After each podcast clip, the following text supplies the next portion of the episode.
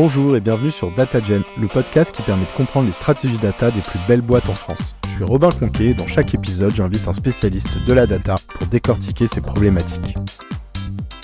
Tout le monde l'a entendu, tout le monde l'a vu, euh, le métier de la data, l'univers de la data est devenu beaucoup plus mature. Et donc avant, le data scientist, il faisait tout, il était multicasquette. Maintenant, on voit clairement des rôles se séparer.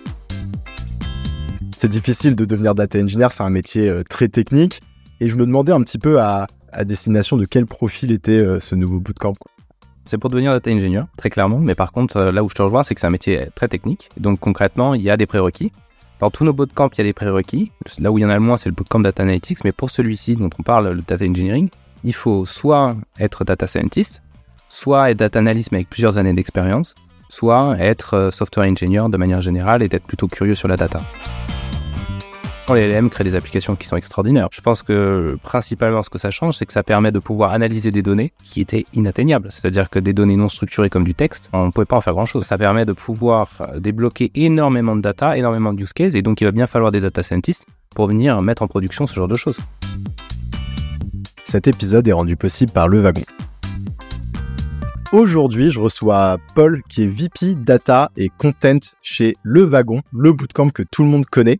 Vous avez commencé initialement par du développement web, puis avez ajouté euh, quelques autres bootcamps, notamment sur la data science, puis la data analyse, et puis là, bientôt sur le data engineering. Paul va nous parler un peu de tout ça aujourd'hui. Hello Paul, ça va? Très bien, et toi? Super. Écoute, je suis ravi de te recevoir sur le podcast. Ravi d'être ici, euh, podcast que je suis souvent, donc ça me fait drôle d'être de l'autre côté. Est-ce que tu peux nous en dire un peu plus sur Le Wagon pour commencer, s'il te plaît? Clairement. Alors, je pense qu'effectivement, beaucoup d'entre vous connaissent, mais Le Wagon, c'est un organisme de formation spécialisé dans la tech et la data. Donc, on forme les gens à des nouveaux métiers de la tech de manière générale. Donc, Le Wagon, en quelques chiffres, c'est euh, 10 ans d'aventure, c'est plus de 22 000 étudiants. On est présent sur plus de 40 campus dans le monde. Donc c'est vraiment un gros organisme de formation, si je puis dire. Donc on a effectivement historiquement commencé par la partie web dev pendant plusieurs années, et puis il y a trois ans, on a fait un bootcamp en data science. Et donc euh, on a ensuite euh, continué notre euh, travail sur la partie data analyse et très prochainement sur la partie data engineering. Mais le wagon, c'est aussi le wagon for business, donc des formations à destination des entreprises. Ça fait deux ans qu'on a lancé le wagon for business. On est autour de 2500 salariés formés et majoritairement des entreprises du CAC 40. Comment tu t'es retrouvé VP Data et Content, toi, chez Le Wagon? Moi, je suis de formation École nationale des ponts et chaussées. Pendant une année de césure dans un cabinet de conseil qui s'appelle Equimetrics, j'ai commencé à voir pour la première fois de ma vie des applications concrètes de la data. Alors, on parlait pas de machine learning, on parlait pas de deep learning, on parlait plutôt de statistiques appliquées et d'économétrie. Des mots qui faisaient moins rêver, mais fondamentalement, c'est un peu la même chose qui est derrière. Et donc, je me suis dit, c'est ça que je veux faire. Donc, j'ai fait des pieds et des mains, ce qui est pas forcément facile parce que j'étais parti en finance pour faire une dernière année spécialisée en machine learning et big data, qu'on appelait à l'époque, hein, généralement.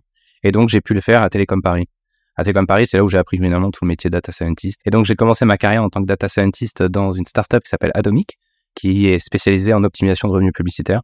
J'y étais pendant trois ans, puis après le marketing c'était pas spécialement mon truc, et donc euh, j'ai voulu changer. Je suis devenu head of data d'une startup qui s'appelle Shaper. Alors pour ceux qui connaissent pas, c'était en fait un, un mix entre LinkedIn et Tinder. Donc on rencontre des professionnels, on swipe à droite à gauche. Si deux se swipe à droite, et bah simplement ils peuvent rentrer en contact et discuter, s'échanger. Et donc euh, j'ai travaillé là-dessus, donc il fallait tout monter, toute la stack, avant qu'on parle de la moderne data stack. Donc euh, euh, c'est marrant parce que je, regarde tes podcasts, etc. J'aurais tellement aimé avoir ça euh, avant. avant, c'était surtout de la lecture de blog tech, etc. et de voir un peu ce qu'on avait fait. Ça m'a permis d'avoir un peu cette expérience-là, de construire parfois la partie data analyse, mais aussi un peu la partie machine learning, parce qu'on faisait des algorithmes de recommandation. Et on parlait de tout ça, en fait, euh, moi j'ai toujours donné des cours, donc que ça soit au pont pour des personnes en difficulté, que ça soit dans des bootcamps à Paris, que ça soit des cours particuliers pour le bac, etc genre plus un élève comprend pas et plus je prends du plaisir euh, sur la partie pédagogique. Donc c'est vraiment une passion que j'ai. Et donc quand j'ai arrêté chez je me suis dit j'ai envie d'avoir une expérience entrepreneuriale. Qu'est-ce que je pourrais faire? Et je pense un des conseils peut-être que je peux donner, revenir à ce qu'on a envie de faire parce que au quotidien c'est quand même ce qu'on va faire tous les jours. Donc je me suis dit bah je vais donner des cours et euh, c'est là où fondamentalement il y a un, associé euh, qui s'appelle Thomas Boutfort qui était un des cofondateurs de Shaper qui m'a rejoint et on a réfléchi ensemble. Il adore l'éducation aussi. Et donc on s'est dit il y a sur le marché un, un problème, c'est qu'il y a des organes de formation un peu vieillissants que de temps en temps les salariés n'ont pas choisi parce que c'est sur catalogue. Puis de l'autre côté, il y a des formations euh, superbes, mais qui sont vraiment longues comme le wagon. Et quand on est une personne professionnelle qui a juste des limitations, qui a envie d'apprendre un petit peu à savoir utiliser Excel, avoir des compléments, je dirais, de, skills par rapport à leur métier, bah, il n'y avait pas vraiment grand-chose sur, sur le marché. Donc, on s'est inspiré des Américains qui avaient euh, ce qu'on appelle euh, du core-based learning. Donc, c'est des cours de classe inversée. La journée, ils font bien évidemment leur métier. Puis le soir, ils ont préparé la séance et ils font les exercices tous ensemble en petits groupes, deux fois par semaine, et c'est comme ça qu'ils progressent au fur et à mesure. Et à la fin, il y a un projet exactement comme le wagon. C'est pas par hasard, on s'est inspiré d'eux à l'époque, de mettre en application tout ce qu'ils ont vu. Et donc c'est à partir de là, finalement, qu'on a monté Emile. Très intéressant, super succès pour nous. On a eu de la chance. On est monté à 400 étudiants. On a euh, pas mal aussi échangé avec euh, des entreprises en B2B, que ce soit dans le luxe et dans le milieu euh, bancaire. Et donc, on a traité des sujets qui étaient aussi variés qu'on a commencé par la data analyse, donc permettre à tout à chacun de maîtriser SQL et Google Sheets, mais on a fait aussi de l'automation, donc pas mal grosse automation sur comment on construit les cascades un peu automatisées. Et puis après, on est monté sur du tracking, comment je fais pour suivre les performances de mon site ou de mon app. Puis enfin, sur le Python et Machine Learning, beaucoup de chercheurs voulaient justement arrêter R et commencer à faire du Python. On a fait ça pendant deux ans, super, on a tout fait nous-mêmes, hein, que ce soit prof, etc. On a tout monté en no-code, donc énormément de travail. Et après deux ans, on était mais cuit chez cuit. et donc, il y a un moment que si on veut pouvoir continuer, il fallait qu'on se développe. Puis, euh, ça nous est un peu tombé dessus. Le wagon euh, nous a contactés. Et en fait, on a partagé exactement la même vision du marché. C'est euh, plus on a d'offres, plus on peut grossir. On avait une diversité entre nos formations et les leurs, même si pour autant, c'était quand même dans le même domaine d'activité. Et puis, complètement des formats différents, soit par rapport à leur bootcamp. Donc, finalement, on, on, a été racheté par le wagon. Ça avait beaucoup de sens. Et au moment où du coup on a intégré le wagon, bah moi je me suis occupé de la partie euh, content naturellement, parce que j'avais écrit principalement les cours chez Emile. Et donc je supervise aujourd'hui euh, l'ensemble des contenus du wagon, que ce soit euh, les contenus historiques comme le web dev comme on le disait avant, mais aussi tous les nouveaux qu'on a créés, plus ceux d'Emile. On va parler un peu de la phase qui suit. Toi tu rejoins le wagon, ça c'était il y a à peu près un an, deux ans? Un an et demi. Un an et demi, ok. Et quels sont un petit peu les nouveaux chantiers que vous avez lancés côté data avec le wagon euh, depuis un an et demi, parce qu'effectivement, moi, historiquement, j'étais resté sur cette première euh, formation dont tu parlais, la formation Data Science, qui était très orientée un peu IA, quoi, hein, surtout pour des gens qui étaient intéressés par le rôle de data scientist, même si je suppose que tu n'étais pas obligé de devenir data scientist à l'issue de cette formation. Comment s'est passé un peu cette dernière année et demie? Euh, Tu viens de dire, il y a eu l'intégration de ce que vous aviez fait chez Emile dans le wagon. Est-ce qu'il y a eu d'autres éléments dont on peut parler? Il y a eu beaucoup, beaucoup de choses. Comme je disais, il y a eu bah, les skill courses d'Emile, donc ça a été déjà d'autres offres de formation en data. Mais en plus de ça, je pense que tout le monde l'a entendu, tout le monde l'a vu, euh, le métier de la data, l'univers de la data est devenu beaucoup plus mature. Et donc avant, le data scientist, il faisait tout, il était multicasquette. Maintenant, on voit clairement des rôles se séparer. Et donc, il y avait un rôle qui était redondant et dont tu as beaucoup discuté aussi dans, dans tes podcasts, c'est le rôle du data analyst. Nous, ce qu'on entend souvent côté le wagon, c'est les étudiants viennent nous voir en disant, bah, je voudrais être data analyst parce que c'est plus simple et après, je veux devenir data scientist. Souvent, on présente le data analyst comme le parent pauvre du data scientist. Est-ce que je, suis complètement je pense vraiment que c'est faux. Je pense que c'est des métiers qui sont complètement différents. Et donc, avec l'adoption de la moderne data stack, les outils qui sont de plus en plus accessibles, le métier data analyst, c'est un métier qui est redondant, qui a beaucoup de sens, puisqu'il est à la fois business, à la fois technique, et c'est souvent celui qui peut devenir head of data derrière. Et donc, euh, on a considéré que ce métier-là était vraiment le métier d'avenir, et donc on a créé un bootcamp entièrement dédié sur la data analyst, qui permet de pouvoir, euh, à la sortie, monter une stack dans une petite boîte, ou même de pouvoir postuler à, des rôles comme IT engineer. À la suite de ça, on n'a pas chômé non plus. On a vu que côté data science, ça sortait beaucoup de trucs, en particulier sur du GenAI. Et donc euh, là, on a dû euh, réadapter aussi notre bootcamp pour lui donner une coloration plus importante, puisque maintenant qu'on a le bootcamp data analytics, c'est plus clair pour les étudiants qui veulent nous rejoindre. Je veux être data analyst ou des métiers qui sont en rapport, je vais dans ce bootcamp-là. Si je fais le bootcamp data scientist, il faut que je sois capable de pouvoir faire des, du GenAI et des LLM à la sortie. Donc on a changé le bootcamp, on forme les gens à savoir ce que c'est les transformers, donc c'est l'architecture de réseaux de neurones qui se cache derrière. On leur apprend à utiliser Hugging Face, qui est une librairie connue euh, dans les transformers qui permet d'utiliser des modèles qui sont déjà pré-entraînés, et aussi le framework LangChain qui permet de créer des applications sur les LLM. Donc on, on a vraiment step up un peu le niveau encore euh, de notre bootcamp data science pour qu'à la sortie, des étudiants puissent trouver un emploi dans les top entreprises sur ces sujets qui sont extrêmement novateurs. Et en parallèle de ça, bah, effectivement, côté euh, le wagon for business, énormément de missions en rapport avec ces sujets-là, de l'analytics et du GenAI.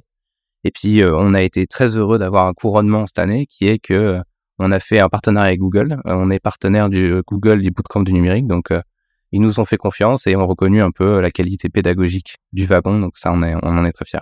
Ok, donc pas mal de sujets. Donc on reviendra un peu sur le sujet euh, GenAI, la, la, brique que vous avez rajoutée au bootcamp Data Science pour justement bah, on va dire, monter dans le train euh, qui est en marche avec tous ces sujets de LLN, donc les chats GPT, etc., qui bien sûr font énormément de bruit. Je pense que toutes les entreprises sont en train d'avancer sur ces sujets ou à minima de mettre en place leur stratégie sur comment elles vont les, prendre en main. Mais là, le sujet du moment, euh, du coup, euh, que, que tu évoquais un peu en, intro, c'est le lancement d'un bootcamp sur le data engineering. Je crois que c'est en octobre, si je dis pas de bêtises.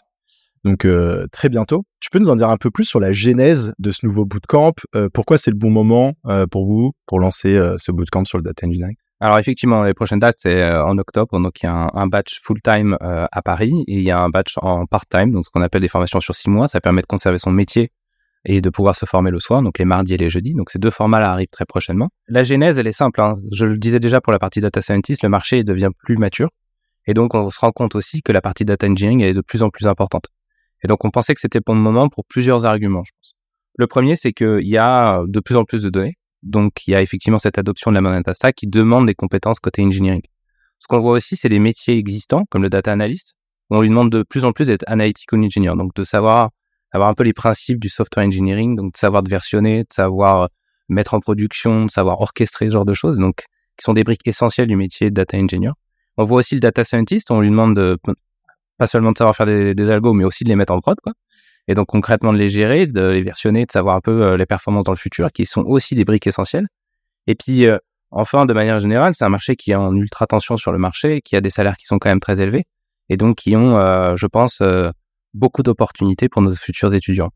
Je pense aussi que le data engineer, ce qui est important, c'est que c'est pas un outil, quoi. C'est pas c'est un concept beaucoup plus fort qui est demain, il y aura encore plus de données. Je pense que euh, je prends pas de gros risques en disant ça. Et donc, euh, savoir manipuler une grande quantité d'informations, de données sous toutes ces formes, c'est des compétences qui sont euh, essentielles et qui vont perdurer dans le futur. Donc, c'est vraiment un métier d'avenir. Ok, donc en fait, c'est pas juste de se dire c'est un bootcamp sur le data engineering pour devenir data engineer en deux mois ou en six mois en fonction du voilà du, du temps euh, choisi entre part-time ou, à temps plein. Ce que je me disais justement, c'est difficile de devenir data engineer, c'est un métier euh, très technique. Et je me demandais un petit peu à, destination de quel profil était euh, ce nouveau bootcamp. C'est pour devenir data engineer, très clairement. Mais par contre, là où je te rejoins, c'est que c'est un métier très technique. Donc concrètement, il y a des prérequis. Dans tous nos bootcamps, il y a des prérequis. Là où il y en a le moins, c'est le bootcamp data analytics. Mais pour celui-ci dont on parle, le data engineering, il faut soit être data scientist, soit être data analyst avec plusieurs années d'expérience, soit être euh, software engineer de manière générale et d'être plutôt curieux sur la data. Donc, on ne parle pas à des gens qui euh, n'ont aucune expérience dans la data précédemment et aucune expérience tech. Ça, c'est déjà le premier point. Le deuxième, ce qui est important aussi, c'est que on a, en termes de, de compétences, il faut avoir quand même un attrait pour la donnée de manière générale, puisque le métier de data engineer, c'est de créer des processus et des pipelines de données qui vont pouvoir desservir plusieurs causes. Et donc ça, c'est important d'avoir quand même cet intérêt-là. Mais je rebondis sur ce que tu dis. Évidemment, ça a énormément de sens de rajouter ce vernis-là quand on est data scientist ou ce vernis-là quand on est euh, data analyst, parce que comme ces métiers évoluent et qu'on demande de plus en plus ces compétences-là, je pense que ça a un vrai intérêt pour, euh, pour tous ces profils techniques. Tu peux aussi le faire pour compléter ta formation si tu es un profil data analyst, mais comme tu dis, tu as envie de remonter sur, ouais. Ouais, sur du, de l'analytics engineering ou sur les couches un peu plus techniques euh, du métier. Euh, pour ceux qui nous écoutent et qui sont pas familiers avec le rôle de l'analytics engineer, c'est un rôle qui émerge de plus en plus sur le marché, qui est déjà bien mature aux, États-Unis. Grosso modo, c'est un profil qu'on positionne souvent sur un organigramme entre le data engineer et le data analyst. Je, sais schématise exprès. Mais voilà, si on dit que le data engineer est le profil le plus technique, qui met en place les outils, qui construit les pipelines, et le data analyst qui lui fait les analyses ou les tableaux de bord, bah, l'analytics engineer se positionne un peu au milieu, créer les modèles dans le data warehouse, etc. Je pense qu'il y a un point à ajouter aussi qui est relativement important, c'est qu'on laisse personne derrière au wagon.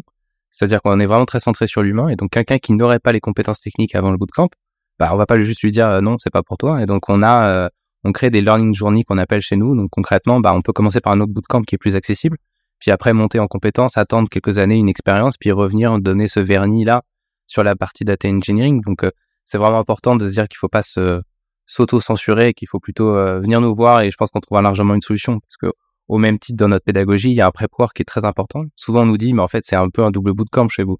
Il y a énormément de travail avant de venir au bootcamp, mais ça permet plusieurs choses, combler ce qu'on sait pas trop faire par exemple et de s'assurer que tout le monde a le niveau suffisant pour commencer un bootcamp dans de bonnes conditions parce que ça va tellement vite un bootcamp parce que c'est vraiment un condensé d'informations qui permet d'être pouvoir opérationnel à la sortie ah, si on loupe une des premiers, un des premiers cours, une des premières journées, la suite est vraiment compliquée. Non, mais bien sûr, de toute façon, euh, il y a plein d'autres propositions de formation. Donc, euh, pour quelqu'un qui, voilà, où la marche sera un peu haute pour aller directement sur data engineer, euh, effectivement, il peut d'abord commencer par un camp un peu plus simple. Et c'est marrant parce que je rebondis sur ce que tu disais tout à l'heure, des gens qui se disaient, je vais faire data analyst pour après devenir data scientist. Alors, c'est pas une fin en soi de devenir data scientist ou, ou data engineer, par ailleurs. Le métier de data analyst, par exemple, se suffit à lui-même. Mais là, dans ce que tu dis, par exemple, si on a un profil ingénieur, mais pas forcément dev mais qui a envie de se rediriger vers un métier d'ingénieur data, Mhm. mais il il part à niveau zéro sur l'aspect dev. Donc, tu lui conseillerais quand même de commencer peut-être par de la data analyse, parce que dans les faits, c'est effectivement plus simple d'un point de vue code, pour faire une entrée en matière, pour commencer à toucher aux outils, et petit à petit de remonter, et peut-être quelques années plus tard, refaire un bootcamp sur le data engineering, ou après devenir data engineer euh, par ses propres moyens en entreprise, etc. Mais ça, reste finalement un chemin qui est assez logique pour devenir data engineer. Même inversement, hein, quelqu'un qui aurait des compétences techniques, mais zéro en data, mais serait curieux de savoir si même ça l'intéresse. On a des skill courses qui sont vraiment adaptés pour ça. C'est 40 heures, c'est des formats qui sont en cours du soir, donc c'est vraiment facile euh, de pouvoir combiner son activité et découvrir un nouveau domaine, puis voir si ça plaît, si ça plaît d'investir plus largement pour, euh, pourquoi pas, soit le, un très gros vernis, soit changer de métier et devenir data engineer. Donc vraiment chez nous, on a pensé ça vraiment d'une façon matricielle, de telle sorte que, euh, quel que soit le profil, on peut venir retrouver son chemin et on peut euh, venir découvrir des nouveaux pans et des nouvelles activités. Enfin, c'est ça qu'on apprécie particulièrement. C'est ce qui personnellement me fait euh, que je suis très content de ma position aujourd'hui, c'est de voir des cuisiniers venir et ils font des formations, ils deviennent web développeurs à la sortie. Quoi, c'est quand même assez magique. de- C'est très enrichissant, je trouve, de voir des parcours comme ça. C'est des, des changements de vie euh, incroyables que vous avez accompagnés, euh, c'est hyper satisfaisant. Juste pour conclure sur le sujet un peu bootcamp euh, data engineering, tu peux nous faire un peu en, en 30 secondes la journée type de ce bootcamp et quelles sont les, les grandes disciplines pour euh, voilà quelqu'un qui nous écoute, peut-être qui pourrait s'intéresser à ce bootcamp, se projette. Après, pas besoin d'être complètement exhaustif. Si ça les intéresse, ils iront voir sur le site après dans le détail. Une journée type euh, chez nous, c'est on commence par des lectures le matin. Donc lecture, c'est un professeur qui fait un cours en live avec un support. Ça, c'est généralement de 9h à 10h30, petite pause. Puis après, tout le reste, ce sont des exercices en duo. Donc on n'est jamais seul, hein. on travaille toujours avec un, partenaire. Puis il y a évidemment des teacher assistants et des teachers qui sont là en permanence pour venir nous aider, contribuer et faire en sorte qu'on arrive jusqu'au bout des exercices. Puis à la fin, il y a ce qu'on appelle un live code. Donc concrètement, c'est quelqu'un qui va faire une démo en live avec son ordinateur pour euh, montrer soit euh, les corriger, soit un sujet qui est assez différent. Donc ça, c'est vraiment une journée type chez nous. Puis évidemment, je ne sais pas combien d'événements, yoga et euh, after work et tout ce qu'on veut. Là, je me concentre juste sur la partie pédagogique. Mais tout le reste, je vous invite à aller voir. On est quand même très actifs au wagon et ça, c'est hyper sympa. Ça crée une vraie communauté autour du wagon. Euh, maintenant, sur les sujets qu'on traite, je dirais il y a quatre gros blocs au sein de la data engineering. Il y a d'abord les fondamentaux du data engineering. Donc, on va apprendre Python, on va apprendre ce que c'est que la dockerisation. On va apprendre également quels sont un peu les grands principes du software engineering, donc continuous integration, continuous development, et puis aussi les grands services du cloud. Concrètement, ça veut dire quoi GCP, ça veut dire quoi euh, AWS compagnie. Évidemment, on va faire un focus sur notre euh, partenaire, donc euh, plutôt sur GCP, Google Cloud Platform. Ça, c'est le premier module. Le deuxième, il va se concentrer sur du database management. Donc, c'est concrètement comprendre les différences entre des données transactionnelles avec des données analytiques qui ont absolument rien à voir. Une sont faites pour faire tourner une application quand l'autre sont là pour les analyses. Et puis comprendre fondamentalement comment fonctionne DBT, comment fonctionne ce que tu disais tout à l'heure, comment j'organise mon warehouse pour pas que ça soit le bordel avec toutes mes sources de données. Le troisième module, il s'occupe plutôt de l'orchestration. Donc, c'est de comprendre fondamentalement comment je peux faire orchestrer les choses, faire démarrer des choses à un instant T. Donc là, on va plutôt faire apprendre le Airflow, qui est un outil open source qui nous permet de pouvoir faire ça et de pouvoir programmer évidemment aussi, faire de la mise en production avec des clusters de containers, donc avec Kubernetes. Donc vraiment des technologies qu'on retrouve, bah, je dirais, euh, un peu partout aujourd'hui, qui euh, sont les plus partagées dans le milieu. Et le dernier module se focalise cette fois-ci sur des, je dirais, des besoins plus spécifiques, mais c'est plutôt du streaming de data, donc euh, utiliser des technos comme Kafka ou encore euh, comme les services GCP qui seront un peu équivalents, Dataflow ou euh, PubSub.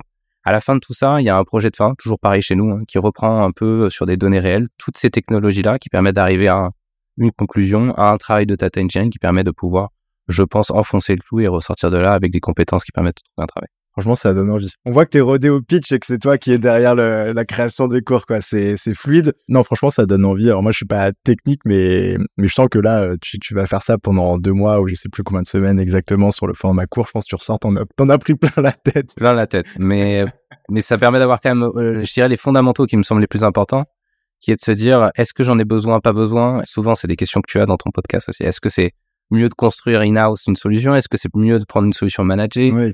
Les avantages, inconvénients, on aborde tout ça, quoi. Oui, ça veut pas dire que tu vas être expert sur chaque sujet, mais le fait de les avoir tous vus et d'avoir fait des cas pratiques sur chacun fait que le jour où tu seras confronté à ces situations aussi en entreprise, bah, tu auras le bon comportement, la bonne attitude et tu sauras peut-être aussi aller activer un profil plus senior sur telle discipline qui pourra t'aider, etc., etc. quoi. Avant qu'on passe sur les dernières questions, j'étais curieux d'avoir ta vision sur euh, le marché de la data euh, actuel avec ton prisme justement euh, formation. Aujourd'hui, le métier data euh, le plus en vogue, c'est un peu le data engineer. Enfin, de mon point de vue, quand je dis plus en vogue, d'ailleurs, c'est, enfin, je voulais pas forcément mettre un jugement de valeur, mais en tout cas, c'est celui sur lequel il en manque le plus, on va dire, sur le marché. Et donc, bah, quand voilà, il y a, quand ça devient une denrée rare, tu as les salaires qui montent, les entreprises qui se battent pour les trouver. Donc forcément, c'est celui qui a un peu fait a fait le plus de bruit là, je trouve, sur cette dernière année. Mais là, avec l'arrivée de ChatGPT, donc des LLM, tout le, le gros buzz qui est en train d'arriver sur le marché et qui n'est pas juste un buzzword, quoi, parce que là, on sent qu'en fait, c'est en train de traîner énormément de nouvelles initiatives dans les entreprises. les entreprises sont en train de voir ça comme euh, voilà, un train là, qui est en train de partir et elles se disent attends si je monte pas dedans peut-être que dans dix ans je serai complètement largué. Donc voilà et ça a l'air d'être euh, très important pour les entreprises de prendre en main ce sujet.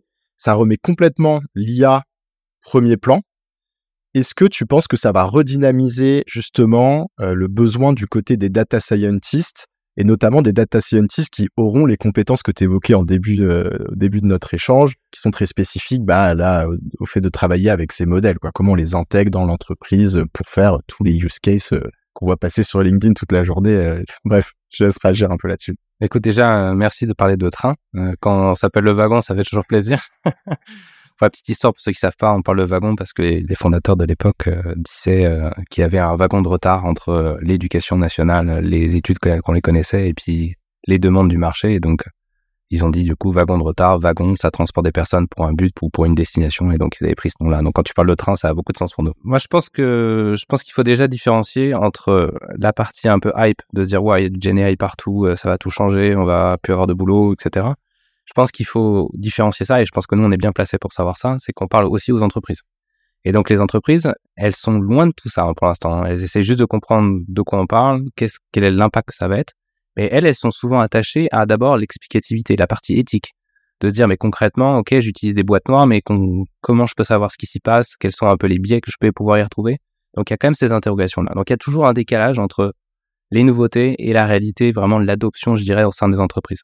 Donc je pense que le data scientist a encore de beaux jours devant lui. C'est-à-dire que si on veut mettre un algo en production dans une entreprise, on va préférer un modèle statistique ou un modèle de machine learning connu où on est capable de comprendre ce qui s'y passe, de pouvoir l'expliquer, de pouvoir euh, le monitorer dans le temps. Quand on commence à utiliser des LLM de milliards de paramètres, ça devient aujourd'hui beaucoup plus compliqué. Et puis en plus de ça, d'un point de vue euh, climat, euh, qui est un sujet pour lequel je suis sensible, c'est pas anodin de faire tourner sans GPU pour prédire des trucs quoi. Et donc euh, ça d'abord, euh, je pense que data scientist tel qu'on le connaissait jusqu'à maintenant a encore de beaux jours devant lui de ce côté-là. Maintenant, évidemment, les LLM créent des applications qui sont extraordinaires. Je pense que principalement ce que ça change, c'est que ça permet de pouvoir analyser des données qui étaient inatteignables. C'est-à-dire que des données non structurées comme du texte, on ne pouvait pas en faire grand-chose. Aujourd'hui, on peut interagir puisque le langage est compris et qu'on peut interagir avec. Et donc ça, ça permet de pouvoir débloquer énormément de data, énormément de use cases, et donc il va bien falloir des data scientists pour venir mettre en production ce genre de choses qui est à la fois les compréhensions des modèles, mais aussi la compréhension de la mise en production de modèles qui sont si gros. Et donc euh, ça aussi, je pense que les data scientists vont jouer un rôle euh, crucial. Puis je pense que voilà, je, je, pense que je prends pas de risque. Moi, je, je généralement, je, je réponds pas trop aux questions de euh, prospective, comment va être la data. Moi, j'aurais jamais pu prédire ChatGPT aussi rapidement, donc moi, je n'ai rien à dire là-dessus. Le seul truc que je vois et qui me semble assez évident, c'est qu'aujourd'hui, on a des plugins sur ChatGPT, donc on parle d'agents. Donc concrètement, on peut en tant qu'entreprise, donner euh, une API avec des endpoints en disant si tu veux réserver un voyage, c'est ça, si tu veux voir tous les voyages, c'est ça. Et je pense que ces agents-là, ça va être des choses qui vont être à la charge du data scientist. C'est-à-dire, c'est développer ces modules qui vont être mis euh, dans un LLM pour pouvoir justement interagir avec la donnée. Ça, c'est beau. On a la couche LLM qui comprend les questions et après, on a les petits agents développés par les équipes data scientists qui vont apporter des informations que le LLM va digérer et va retranscrire. Euh, pour un exemple vraiment, je pense, relativement simple, j'ai envie de demander à mon bot de prédire mon chiffre d'affaires dans six mois. Bon, bah, c'est pas magique, hein, LLM. Il va pas savoir toute la boite, euh, ce qui s'y passe. Là, faut l'avoir préparé, faut l'avoir paramétré. Exactement. Il peut pas deviner dans la tête de, du business développeur euh, ce qu'il a en tête pour euh, les six mois à venir. Par contre, ce qui est possible de faire potentiellement, c'est de se dire, très bien, on va demander à l'équipe data scientist de construire un algo de forecasting qui va prédire le chiffre d'affaires basé sur des éléments exogènes ou sur les données du passé et qui va renvoyer la prédiction. Et le LLM va venir interroger cet agent précisément. Bon, bah là, euh, concrètement, on revient aux algorithmes d'avant. Hein. On n'est pas sur quelque chose de très nouveau et donc là, il faut bien des data scientists. Pour ceux que ça intéresse d'ailleurs, dans l'audience, on a sorti un épisode il y a une ou deux semaines là avec euh, Marc Sanselme spécifiquement sur ce sujet euh, des LLM, de ChatGPT, parce que j'avais envie de creuser ça. Et lui est assez expert de sujet. Il a monté une boîte, je sais pas si tu connais, qui s'appelle Scopeo, qui est spécialisée sur de la recherche et développement vraiment en data science. Et lui avait fait ses armes chez Tesla, donc assez costaud. J'ai appris beaucoup de choses pendant cet épisode. Je trouvais ça très intéressant. Et il y a une des questions que je lui posais justement, c'était, mais du coup, c'est en gros, est-ce que ChatGPT maintenant va faire 99% du travail et c'est-à-dire que c'est encore pire pour le rôle du data scientist qui était déjà un petit peu en train d'être challengé depuis quelques années parce que bah, de plus en plus les modèles étaient pris sur l'étagère, etc. Et lui il me dit non, non, pas du tout. En fait, il voit pas de grosse discontinuité, si ce n'est qu'effectivement le data scientist va devoir s'emparer de ce sujet. Mais il dit en fait, ça fait longtemps déjà que la plupart des modèles sont sur étagère. Là, c'est juste qu'on est sur voilà encore plus de possibilités sur étagère. Il dit en fait, il y a des contraintes déjà présentes que les entreprises vont devoir gérer, euh, telles que euh, en fait, on peut pas euh, rentrer euh, la donnée d'un coup dans ChatGPT, donc il faudra organiser la manière dont on envoie les requêtes à ChatGPT, et ça c'est tout un travail de traitement de données. Il faudra bah, travailler ça aussi, le paramétrer pour que ChatGPT marche bien. Donc il faudra comprendre comment fonctionne ChatGPT un peu plus dans ses entrailles, même s'il y a un côté boîte noire. Et au-delà de ça, un niveau plus macro, il bah, faudra aussi parfois challenger quel ChatGPT on utilise, parce que moi j'utilise toujours ChatGPT parce que c'était les premiers qui ont fait le buzz, mais quel LLM on utilise, donc un peu la technologie euh, sous-jacente. Et là-dessus, il va falloir des experts qui comprennent bien, voilà, les, dynamiques autour de ces modèles, etc. Donc, euh, euh, et puis ça va être sûrement bah, des profils de data scientist, ML engineer, enfin voilà, les profils qui sont déjà sur ces métiers-là et qui seront montés dans le train. Voilà, dans le wagon. dans le wagon. Écoute, Paul, on arrive sur les dernières questions. Est-ce que tu as une recommandation de contenu à partager à nos auditeurs? Bah, On a parlé de deux sujets principalement, donc euh, data engineering et GenAI.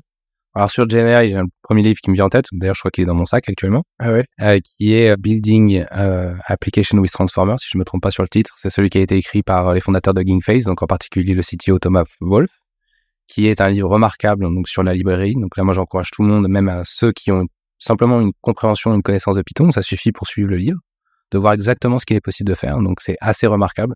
Avant, je dis n'importe quoi parce qu'on connaît tout cet exercice pour ceux qui ont fait un peu ce métier, de donner le sentiment un feedback sur un produit Amazon, par exemple, c'était vraiment pas si simple à faire. Aujourd'hui, il suffit de prendre un algorithme qui a déjà pré-entraîné LLM sur ce sujet-là. En deux lignes de code, vous pouvez le faire prédire. Il va vous dire quel est l'objet en question, euh, le sentiment, quels sont les qualificatifs qui ressortent. Enfin, je veux dire, c'est extraordinaire. Pour faire ça, il aurait fallu euh, six mois de recherche et développement. Donc, euh, ce livre est vraiment une mine d'or pour la compréhension de comment l'utiliser, donc au niveau le plus simple, jusqu'au niveau le plus complexe, de comment on le met en production, comment on l'optimise, etc. C'est vraiment, vraiment remarquable. Pour le data engineering, euh, moi je pense que c'est euh, Designing Data Intensive Application de Martin Klepman, qui est clairement euh, la bible du data engineering. Je pense que c'est pas celui-là. Tu l'as Oui. Bah... bah, en fait, on, on les on s'échange les bons tuyaux, hein, c'est, c'est évident. Hein. Mais ça, j'avoue, moi, je l'ai feuilleté, mais c'était un petit peu trop technique pour moi. Mais c'est un peu technique, mais c'est le genre de livre où on peut s'y référencer dès qu'on a une question, en fait, parce que ça traite vraiment de quel système je peux faire pour que ça soit consistant, scalable, fiable. Est-ce que je dois construire? Est-ce que je dois utiliser des choses qui existent? En fait, ça pose les bases et ça permet de se poser les bonnes questions. Euh, on n'est pas obligé de tout savoir. D'ailleurs, j'en profite pour dédramatiser peut-être les plus jeunes qui nous écoutent. Moi, j'étais stressé de pas savoir faire tous les outils qu'il y avait autour de moi. Mais moi, je sais faire ça, ça, ça, ça. je suis en train de me dire, mais moi, je sais rien faire, quoi. Et en fait, on s'en fout un peu, quoi. L'idée, c'est les grandes idées, les, j'irais avoir un peu euh, des grands réflexes, de se poser des questions au bon moment. C'est ça qui a la valeur ajoutée. Euh, si vous êtes motivé, euh, n'importe quel outil, vous allez l'apprendre. C'est pas ça le problème. Quoi. Et donc, je pense que ce livre, il est bien fait de ce côté-là. Excellent. Bah, écoute, je mettrai tout ça dans les descriptions. Qu'est-ce que tu aimes dans la data? En fait, ça m'a toujours fait halluciner de se dire, on part de, chiffres. Alors, généralement, on va prendre un exemple qui est le plus commun, c'est de partir d'une feuille Excel. Donc, c'est des colonnes et des lignes et de voir toutes les applications qu'on peut en faire. On peut en faire des dashboards et voir des graphes euh, se mettre devant nous. Et tout ça, c'est quoi? C'est rien que de la manipulation de, données, quoi. C'est trouver des KPI, les représenter de la bonne façon, etc. C'est de faire des algorithmes de prédiction de machine learning, c'est de construire des, des, LLM et des applications de folie, etc. Tout ça, ça part quand même de chiffres en, ligne en colonne. Et moi, je trouve ça fascinant, le pouvoir et, la capacité de nous euh, enrichir, en fait, d'outils ou même de raisonnements qui font qu'on prend les meilleures décisions au meilleur moment. Et ça, moi, je trouve ça vraiment fascinant qu'on en arrive jusque-là, quoi. Puis moi, à titre vraiment personnel, ce que je préfère le plus dans la data, c'est euh, euh, dédonner une problématique et je dois trouver la réponse. Pour moi, c'est comme faire un escape game. C'est vraiment euh, le côté assez fun de je fais une hypothèse, je me dis ah bah non en fait c'est pas ça. Et puis après je fais une hypothèse, je me dis ah putain c'est peut-être ça. Et puis je creuse, je creuse, je creuse, puis je me rends compte ah mais en fait et on reconstruit toute l'histoire. Ça c'est beau quand même. Je trouve vraiment, je trouve c'est très stylé. Qu'est-ce qui t'a le plus fait progresser? Moi je dirais c'est la curiosité et la veille. La curiosité c'est simplement de se dire ah, ok on parle de ça, bah pourquoi on en parle? Ça veut pas dire faire une thèse hein, là-dessus, hein, mais ça veut dire essayer d'aller trouver l'information qui font que, comme je le disais avant, avoir un peu les idées clés en tête de se dire ah bah on parle du data mesh, mais pourquoi? Qu'est-ce que ça apporte de plus que la moderne data stack? Pour citer un exemple, que tu as fait dans plusieurs podcasts, etc. Et moi, je pense que c'est ça. Il faut avoir la curiosité d'aller chercher, parce que ceux qui veulent travailler dans ce milieu-là, c'est quand même un milieu qui change tous les jours. Quand je dis tous les jours, c'est vrai. Hein. C'est-à-dire que tous les jours, il y a des trucs qui sortent. Hein. Donc, c'est compliqué de pouvoir euh, justement se tenir à la page. Donc, il faut avoir cette curiosité-là. Et bien évidemment, s'entourer. Je pense qu'aujourd'hui, si on reste seul dans son coin, c'est impossible. Et donc là, je voudrais euh, citer quelques personnes qui m'ont beaucoup aidé. Donc, clairement, ton podcast, euh, c'est sûr. Le deuxième, la communauté Modern Data Stack que j'ai euh, donc côté Slack qui a été faite par des amis donc euh, extraordinaires. Il y a des discussions qui sont tellement riches, euh, c'est, c'est remarquable d'avoir ça. Et Christophe Blefari qui a fait une newsletter Blef qui est qui est clairement, je dirais, toute ma veille. ah ouais. ah mais il y a un travail de curation qui est extraordinaire. En fait, on, on les connaît les sources, mais c'est tellement long à faire. Enfin, aller faire tous les blogs tech, après aller lire les articles, les articles de recherche. Euh, ça veut pas dire que je lis tous les articles, hein, mais au moins je lis les choses, voir un peu ce qui se passe. Et par contre, j'ai une utilisation du Slack MDN. C'est dès qu'on a une question précise, donc euh, sur la gestion, sur une techno, sur nous on a mis Metabase chez, le wagon, on avait des questions sur Metabase. Je vais voir tous les threads et discussions sur Metabase, mais ça répond à 80% de mes questions. Et puis ça se crée aussi un, réseau. En fait, moi je, je dis vraiment, euh, j'avais pas compris ça quand j'ai commencé à travailler et j'ai eu tort c'est de me dire euh, faire du network, c'est pas juste parler avec des gens autour d'une bière. Moi, je faisais plein de meet-up, mais c'était pour mon plaisir personnel. Mais j'avais pas compris qu'il fallait quand même que je parle aux gens parce que pour la simple et bonne raison que si vous êtes coincé sur un truc, appelez le mec qui l'a déjà fait avant vous et qui s'est cassé les dents sur les trucs et vous allez juste prendre un quart d'heure au téléphone, mais vous avez gagné un temps de dingue. Et puis vous allez l'aider à son tour dès qu'il aura besoin de quelque chose sur quelque chose que vous avez déjà fait. En fait, c'est comme ça qu'on progresse. C'est, c'est pas rester seul, quoi. Et enfin, quel est le meilleur conseil qu'on t'ait donné? Euh, ça va faire un peu bateau, mais euh, franchement, c'est une ma grand-mère. Elle nous a toujours dit quelque chose, à moi, mais à toutes les générations. Hein, c'est euh, t'es pas plus bête qu'un autre. S'il y a des gens qui ont réussi, tu y arriveras. Et en fait, ça sous-entend dans cette phrase-là que il y a peut-être des gens qui réfléchissent plus vite, il y a peut-être des gens qui produisent plus vite, mais la valeur du travail, elle est là. Et si tu besognes, t'es curieux, tu travailles, en fait, il n'y a rien qui est inaccessible, quoi. Je pense qu'il faut garder ça en tête. Et puis, faut dédramatiser. S'il vous faut deux mois de plus que quelqu'un pour lire le même papier ou pour écrire la même ligne de code, qu'est-ce qu'on s'en fiche? Au bout du compte, vous avez appris les concepts, vous allez les mettre en place. Euh, la vie n'est pas qu'une compétition gueule. Et je... En fait, c'est pas une course. Non, pas une course, quoi. Il y a quelqu'un qui m'a dit ça une fois. En fait, c'est pas une course. C'est plutôt un marathon. Euh, on va faire ça euh, pendant 20, 30 ans, tu vois, de carrière et il faut juste, comme tu disais au début, trouver quelque chose qui te plaît, que tu vas accepter de faire longtemps. Et en fait, c'est pas grave si tu deviens bon en mettant quelques années de plus. Quoi. L'important, c'est juste que voilà, que, que tu, ça te plaise et que tu deviennes bon. Personne va demander en combien de temps on a appris tel concept, euh, lu tel papier, on s'en fiche complètement. Exactement. Bah écoute, on va finir sur cette note philosophique, euh, Paul. Je te remercie d'être venu nous parler de, bah, de ton expérience, euh, du wagon, puis de, de, cette nouvelle initiative sur data engineering sur le podcast. Tu passes un super moment. Moi aussi. ravi de. Je serais trop content de voir ma petite tête dans mon flux. je te dis à bientôt. À bientôt. Au revoir.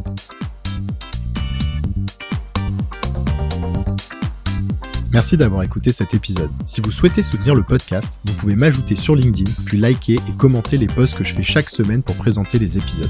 C'est ce qui m'aide le plus à faire connaître DataGen. Merci et à bientôt